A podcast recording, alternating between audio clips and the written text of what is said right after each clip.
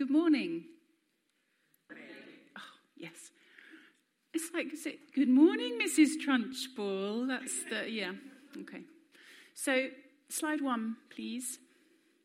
I'm talking about, as part of our series on spiritual warfare, I'm talking about the battle for the mind this morning, and I love that. Break the cycle of negative thinking. Well, I'd read it, but it probably wouldn't do me any good. I think sometimes that can rather sum up how we are with this whole situation.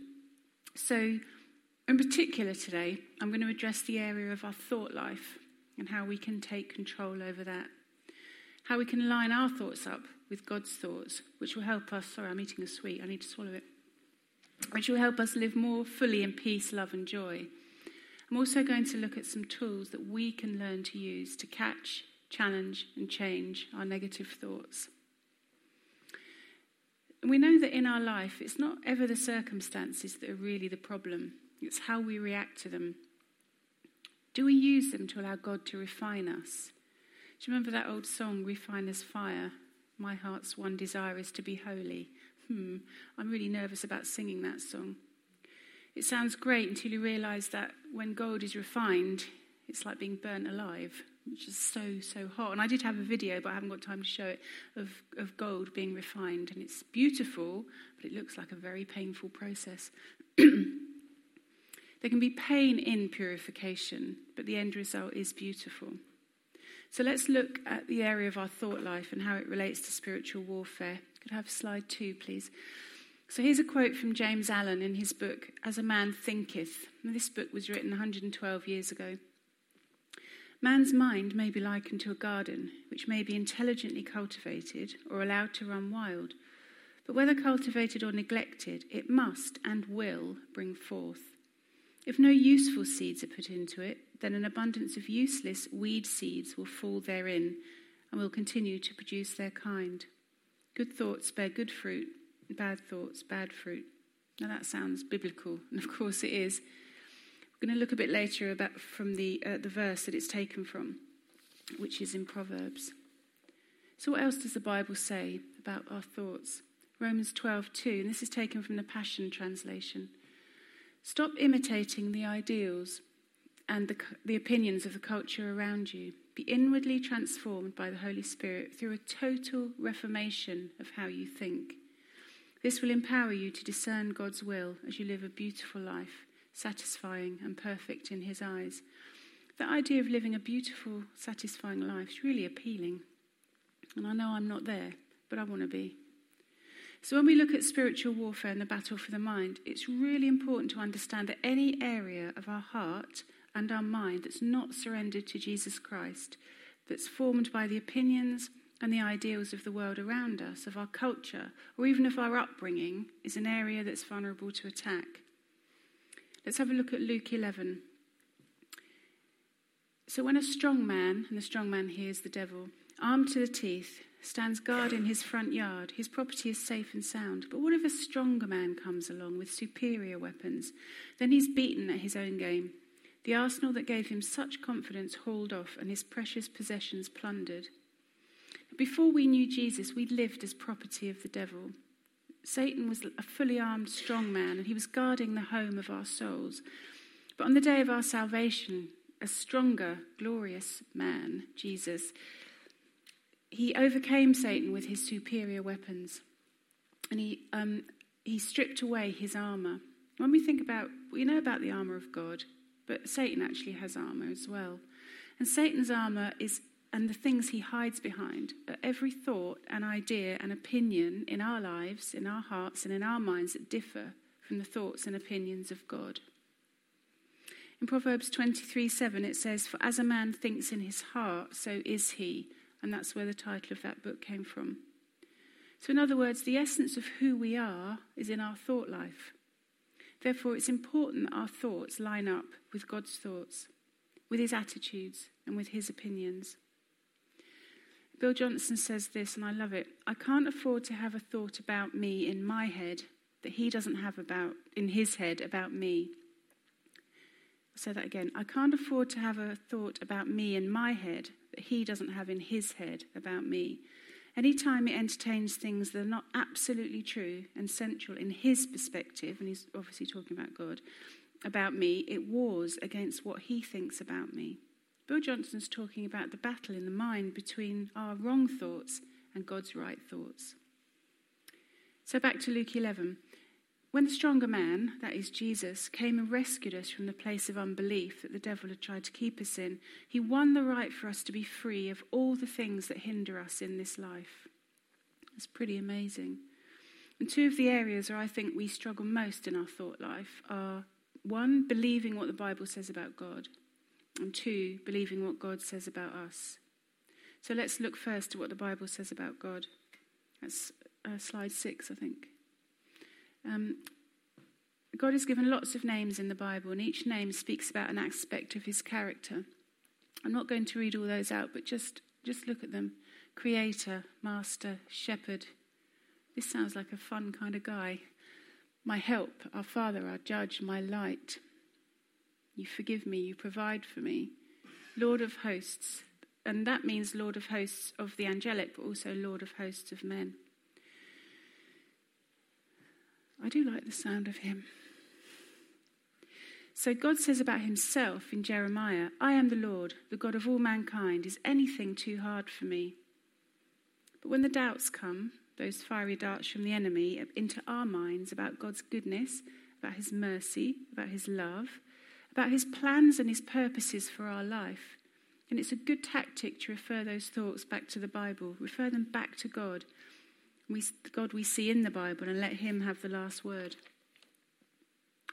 I really believe that if we don't know what the Bible says about God, and we don't use it to let Him speak to us about His plans, His purposes, His promises for us, then we're at a severe disadvantage in the battle. It would be a bit like going to an archery contest and you've got your bow and you know how to stand and you can see the target and you take aim, but you've got nothing to shoot, you've got nothing to, to put into the target. We're powerless without the word of God. I believe that. When Jesus was tempted by the devil in the wilderness, he used Bible verses, he used the word um, to, to, um, to get back and just say, No, I'm not having any of that. If Jesus did it, then it makes really good sense for us to do it. I know that for me, sometimes in my life, the only thing that stopped me slipping into despair is hanging on to a word, hanging on to something in the Bible that God's given me. When my dad died suddenly, I was actually in church worshipping, and I got a phone call from the Kent police to say my dad had had a massive heart attack and died. And I went into shock immediately. It was just a huge shock. And I knew that I hadn't prayed enough for him. And I knew that I'd never really witnessed to him properly about Jesus. In fact, my dad used to joke that I'd become a Jew and that I'd given up sausages. That's, that's how I managed to uh, inaccurately portray the gospel, shall we say. So I went, Nigel took me home. Went, first place I went was my Bible. And I love Psalms, and God led me to Psalm 22. And it just said, In you our fathers trusted. They trusted and you rescued them. They cried out to you and were delivered. And in that moment, I knew that I knew that I knew where my dad was and that he was fine. And I knew that when he died, he called out to God on his deathbed, and God saved him. Now there's no room in my head for the enemy to put doubt or fear in that whole area. I know where my dad is because that area is filled with faith and truth, because God gave me a word from the Bible that I could hold on to. Nothing can come and say, oh, well, you didn't really witness your dad properly, and you didn't pray for him enough, and you didn't love him properly. Nothing. There's not an inch of ground in me that the enemy can lie to me about my dad. I know where he is, and I know I'll see him again. And the only reason I've got that is because God gave me that scripture, gave me that word from the Bible. So, worship is another great tool for renewing our minds. As we spend time in God's presence, we become like Him. You know, we become like the one we behold. We are changed into his likeness. This means we become like him, and that includes our thoughts, our attitudes, and our opinions. And the more we know God, the more we're convinced how much he loves us, that he's got good plans and purposes for our, um, for our lives, the easier it will be to battle for our minds. And the more like Jesus we are, the more slippery we'll be when the negative thoughts come, when they're looking for a place to land. So Jesus said in John that the prince of this world is coming, but he's got nothing on me. There's nowhere for him to land on me. And Jesus was fully human, just as we are. He was slippery to the lies and the wiles of the devil. And that's how I want to be. I want to be fully slippery. So when he tries to land his yuck, it just slides off. Spending time with God, getting to know his word are two ways that I can help towards that. Part of my responsibility. And also, Jesus' relationship with Father and Holy Spirit meant that he was not, there was no room for the enemy's lies to get past his defenses. He knew who he was and he knew who his God was. So, real help against negative and damaging thoughts that come against us is to know God and believe that he's good, spend time with him, and become like him. Second area where we often struggle is believing what God says about us. We're so quick to run ourselves down and believe all the negative things that the enemy throws at us. But one uh, Colossians 1 21 to 23 says this Even though you were once distant from him, living in the shadows of your evil thoughts and actions, he reconnected you back to himself. He released his supernatural peace to you through sacrifice of his own body as the sin payment on your behalf, so that you would dwell in his presence. And now there's nothing between you and Father God, for he sees you as holy, flawless, and restored. Now, I find that pretty amazing. God sees us holy, flawless and restored. I don't know about you, but flawless isn't how I see myself. Majority of the time, most of the time, all of the time, in fact.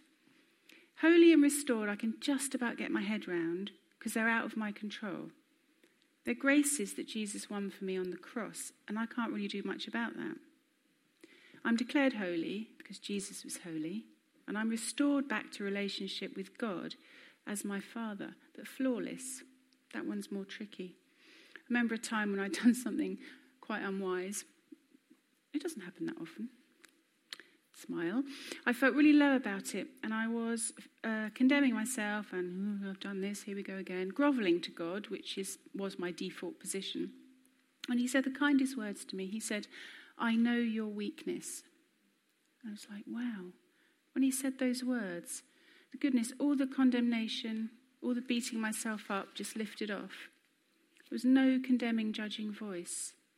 It was the kindness of a father that led me to metanoia, a change of mind or a change of thinking, which is often translated as repentance. We do have our part to play. It's as we submit to God and resist the devil that he flees, as it says in James 4 7. So, what does that look like? So, for me, submission is um, listening to the things that the Holy Spirit tells me, accept the things that He talks to me about, and ask Him for His help to change me. We all become new people when we decide to follow Jesus. The work's done. We're spiritually transformed. We've been moved from this kingdom of darkness into this kingdom of light, into God's kingdom.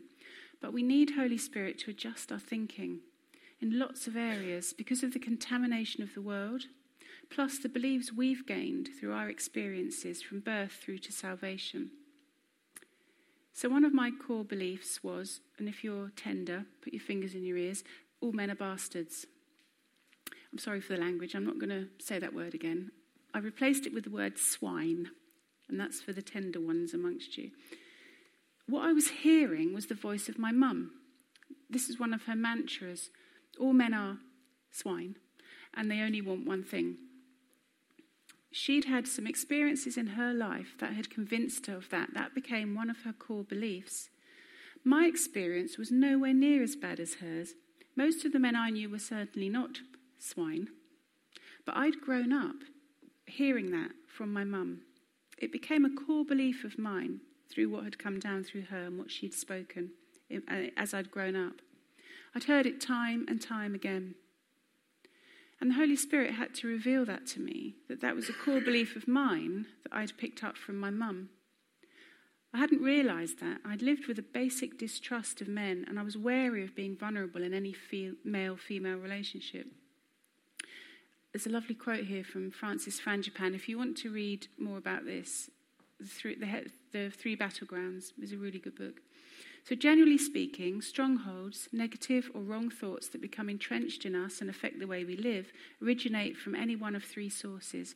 The first is the very world into which we've been born. The steady stream of information and experience that continually shaped our childhood perceptions is the greatest source of strongholds within us.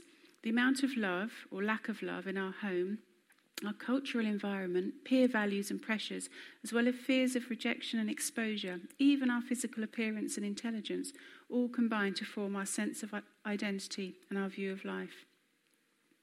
So, listening to Holy Spirit and asking for His help to change, change us where we're weak, where we're deceived, or where we're just plain wrong, is one way to submit to God. And another is not do the things that are bad for us. I genuinely believe that God hates sin because the effect it has on his kids, on us. So I don't watch horror films. That's just my choice because I'm a little bit feeble in that area.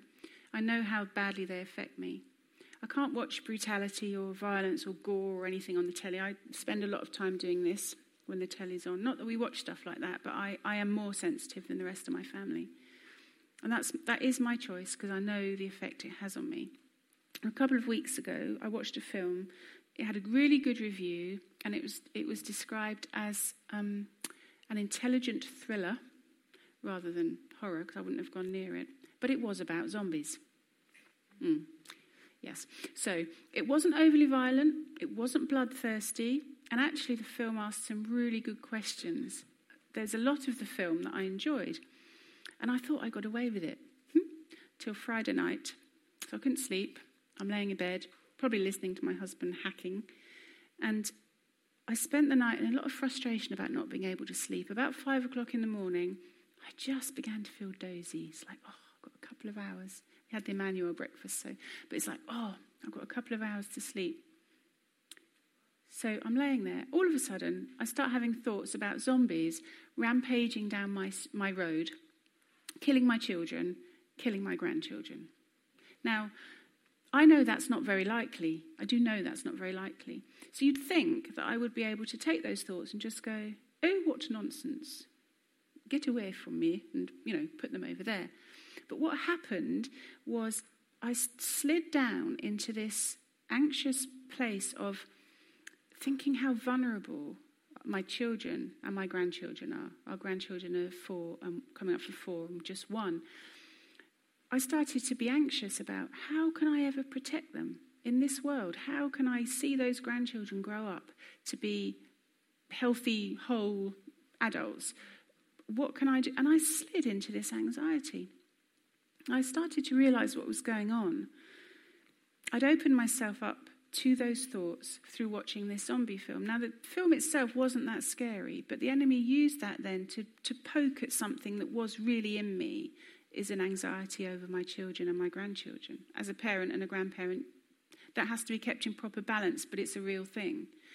And the enemy had used that film and that zombie whole thing going on just to poke at me and, and have a go, Toad, because he's like that. So I need to keep clean where I'm vulnerable. We all know our own vulnerabilities, I'm suspecting. We, look, we all look quite grown up here. So just don't you know, if you know you're vulnerable in an area, don't play about in it. For me, be, for God's sake, Ellie, be sensible. If it's got the word Z in it, avoid it. I do like the zoo. What? Yeah, Haley and I, zoo. Although they can be quite scary. So, a third and really important way that we can submit to God is to believe the good stuff that God says about us and believe the promises that He's given us for our lives. If we take him at his word, we believe he knows best and he always speaks the truth. Now, this is a major battleground, guys.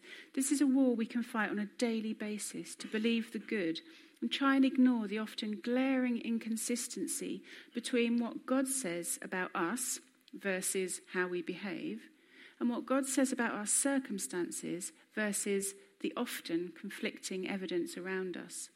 How many of us are holding on to promises that God's given us? In the natural, they show absolutely no sign of coming to reality.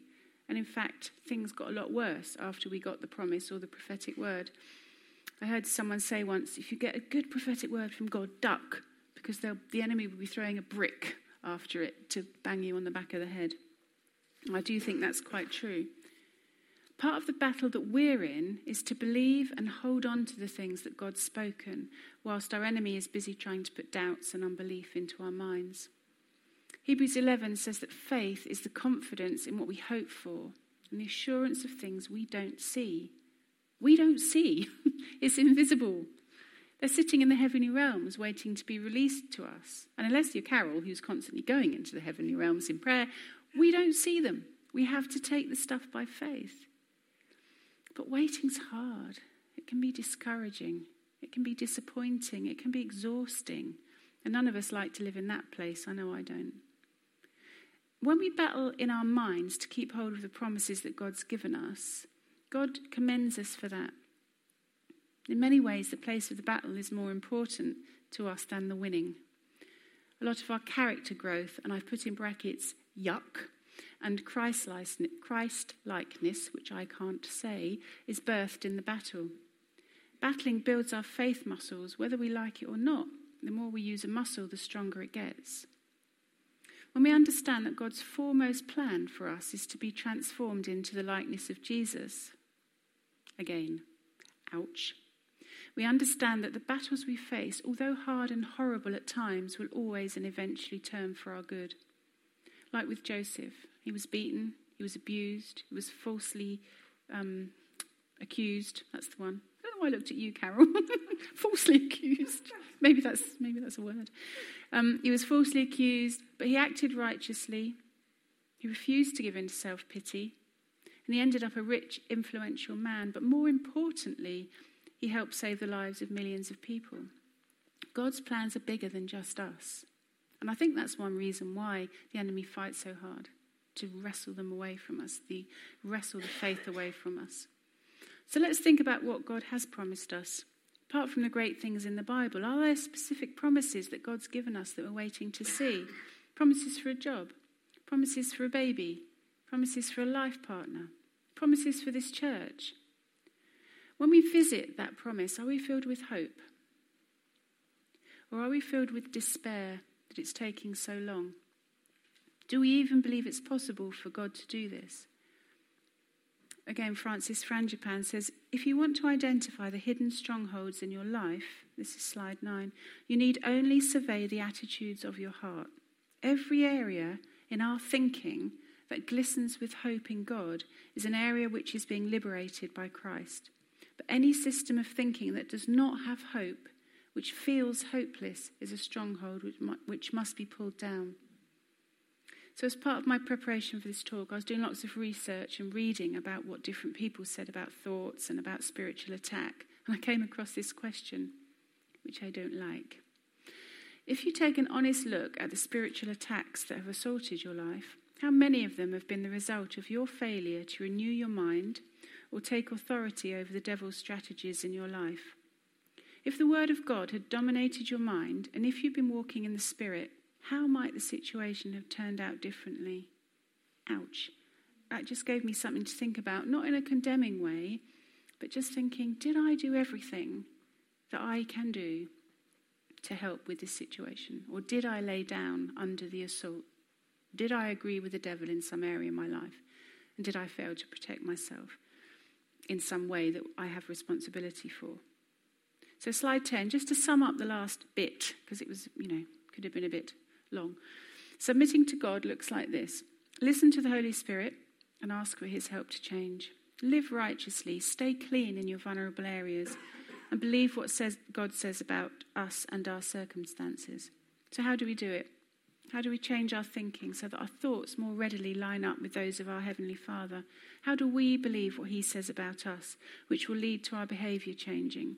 How do we hold on to the promises that He's given us? How do we remain hopeful in the waiting time? A good strategy for renewing our minds is found in Hebrews 3:1. Therefore, holy brothers who share in the heavenly calling, fix your thoughts on Jesus, the apostle and high priest whom we confess. We had an Emmanuel breakfast yesterday, which is all about looking at Jesus, finding out from him what he wants us to know.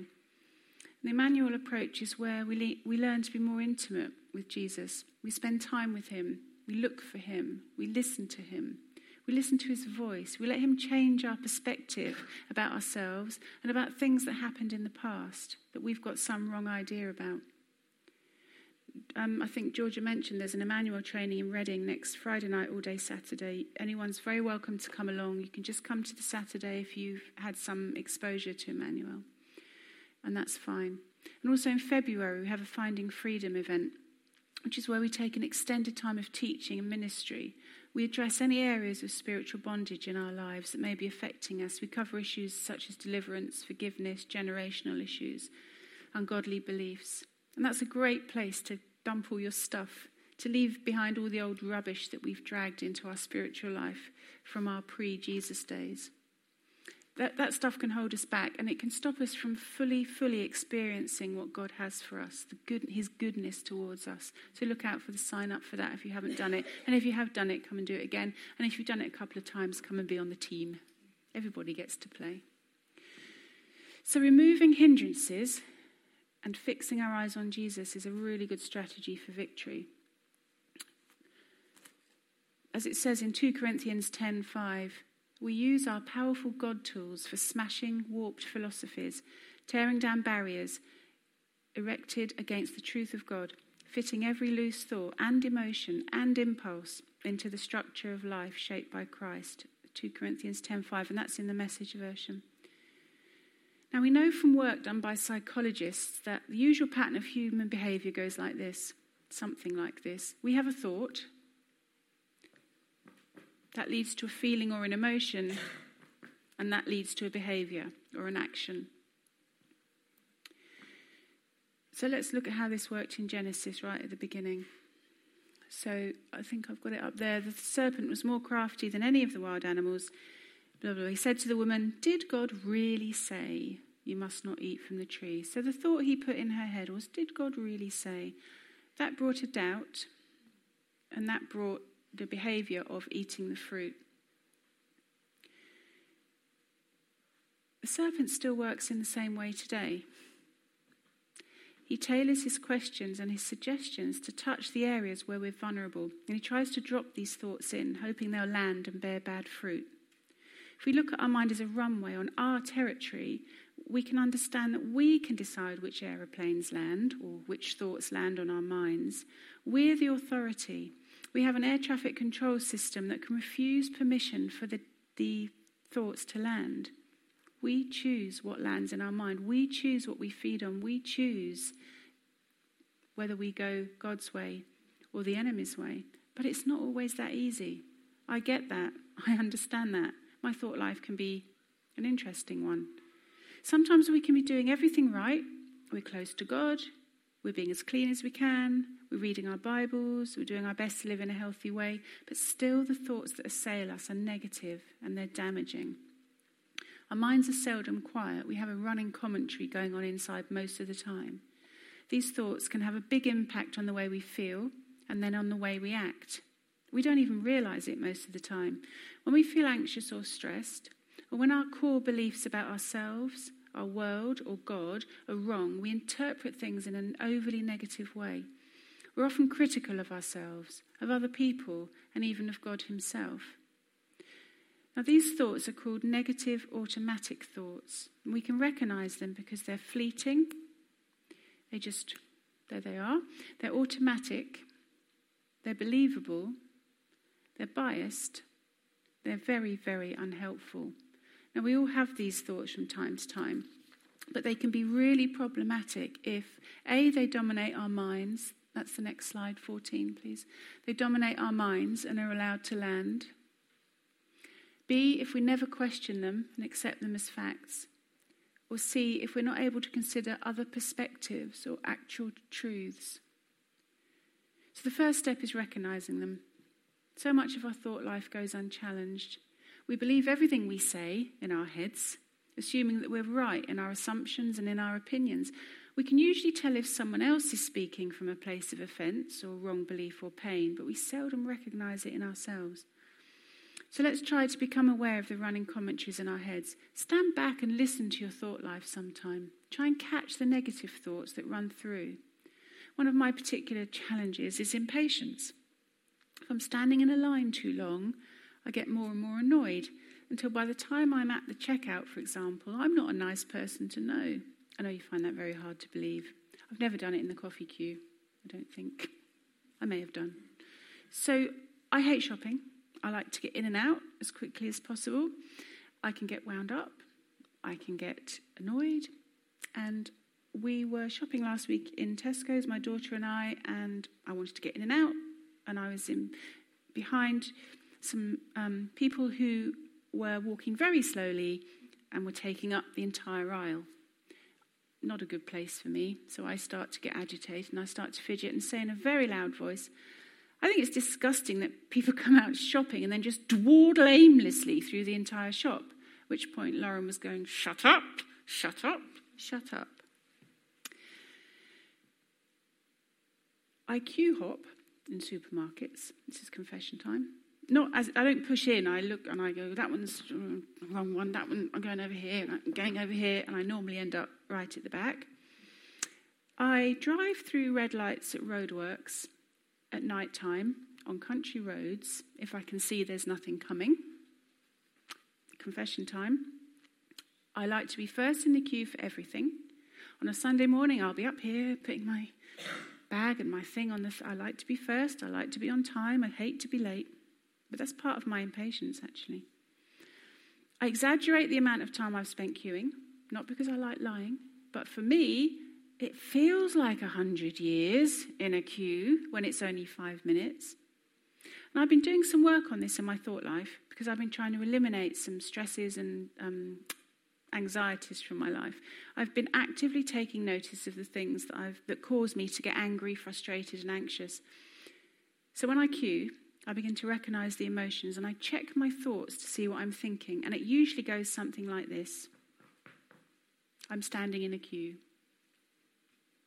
I begin to feel agitated. Hmm, I'm feeling agitated. What am I thinking?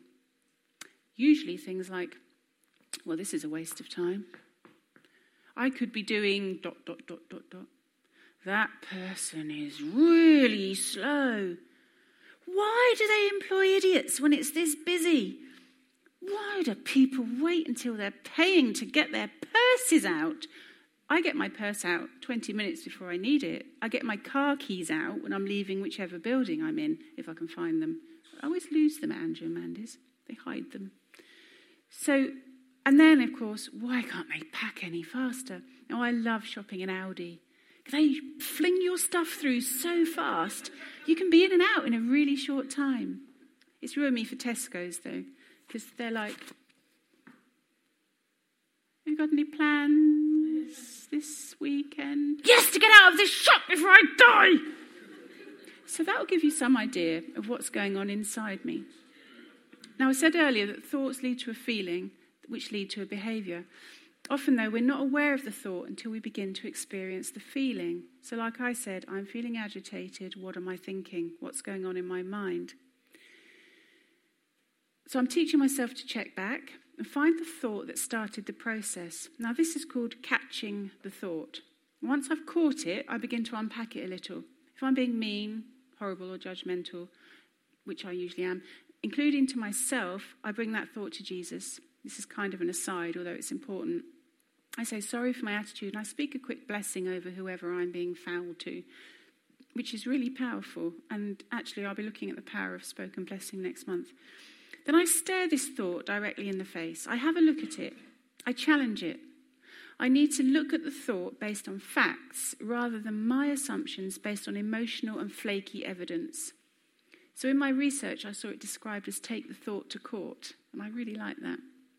The Bible calls it taking every thought captive to the obedience of Christ. So, how do we challenge these thoughts? How do we take them to court? And as Bill Johnson says, I'm now coming into land. So we need to consider the evidence for and against the negative automatic thought. And I'm going to use a real circumstance as an example. So I've been having some uh, anxiety issues over the past few months, mainly regarding some property that we bought in Cyprus about 10 years ago. It's turned into a, a nightmare, a huge nightmare, with serious financial implications for us. As I said, it's been going on 10 years, and I've become a little bit worn down with this. It began to affect my health. So, as part of the process, of facing the challenge head on, we decided to travel out to Cyprus a couple of weeks ago. We couldn't do anything practical, it's all with lawyers and things, but I just needed to be on the ground in the place, praying and trying to hear God for what He was saying, because we've got some big decisions and some hard decisions to make. Things had been really crazy busy before we went. I'd been away, I'd got back, I'd had to pack, and I have to pack for everyone, which is fine. At least I know most things will be in there. And I was worried that I would forget something. This is like a recurring theme for me. So sit- we're sitting on the runway on the aeroplane. The thought comes to me, You've forgotten your prescription sunglasses. So immediately, I am going into anxiety. These are the thoughts that went, that came. I didn't pack my sunglasses. I'm an idiot. I knew I'd forget something. This is going to ruin my whole week. I'm going to go blind. I won't enjoy a single minute. This is a massive problem. It sounds like such a small thing, but it, it, it was like just touching on, on the pool of anxiety about Cyprus that's already inside me. Physically, I felt a gnawing anxiety in my tummy. I felt my body go tense. My breathing got shallow and faster. I slumped down in my seat and I was feeling anxious. I was feeling angry at myself. I was frustrated. I was despairing. I began to think wild things like, right, I'll get the kids to post them to me. I'll arrange for overnight delivery from to somewhere. I didn't even really know the address of where we are staying. To, all this ridiculous. I'll go to Cyprus. Uh, their prescription sunglasses, so I would have needed to have an eye test, and then they can make them for me. And the, all this stuff is going through my head. And I suddenly realized, whoa, hang on. You've been working on this. This is that thing that you don't want. This is thoughts just causing all these physical sensations and then weird behavior, like trying to organize everything and everyone. So I took hold of my thoughts and I looked directly at them. I put them under the spotlight of truth and I challenged them. And this is, this is what I'm going to try and get over to you. Were my thoughts facts or opinions? Was there any truth in my thoughts? I didn't just want to put a positive slant on a negative. I had forgotten my sunglasses. I couldn't pretend I had them. Just walk around like this and, oh, everything's fine. I needed to be realistic. So let's take my first and second thought as an example. My first thought, I've got my sunglasses. That was kind of the trigger. Well, that's true. It's a fact. It's not based on my opinion or a wrong core belief. The second thought, I'm an idiot. Look at the evidence for that. Have I acted idiotically before, in inverted commas? Have I forgotten things before? Yes, I've forgotten things occasionally. Evidence against. I'm an idiot is an opinion, and it's my opinion, it's not a fact. Does everyone think I'm an idiot? You might find this hard to believe, but no, not everyone considers me an idiot. Do I behave idiotically all the time? No, I don't. Most of the time, I don't behave idiotically. And I'm not stupid. I've got some pieces of paper that prove I'm not stupid, and that's what I really meant when I said I'm an idiot. Stupid was what I thought. So I changed that thought to sometimes I've forgotten to pack an item for our holiday. Can you see how much less damaging that thought is? It's based on fact, and all the negative emotions are taken away. There's nothing to beat myself up with, and actually, there's nothing for the enemy to beat me up with.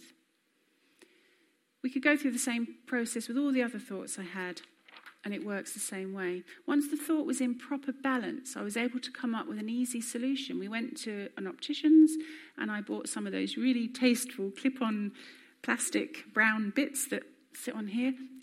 Not the smartest look in the world, but I didn't go blind and I didn't spend the whole week whinging that I couldn't see. So we had quite a nice time. So, learning to catch our negative thoughts, we challenge them and come up with a more realistic alternative is the way we make them obedient to Jesus. We call this catch, challenge, and change. And that's the next slide. Wakey, wakey, Will. He's dozing off. I can see him. He is. You can't see him, but he was. It's because I'm going on over my time. So I thought if our thoughts conflict with the truth about God, about ourselves, they need to change. It does take practice, but it's possible to learn to do this. To recap, is the thought a fact or is it a fiction? Is an opinion? Is it based on truth or is it based on a feeling? What does the Bible say? What promises has God given us that we can hold on to the things in a negative situation? To sum it all up, let's look at Philippians 4 8 to 9.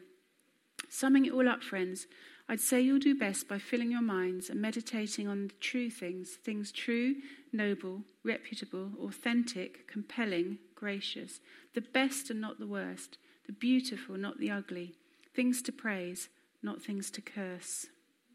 Amen.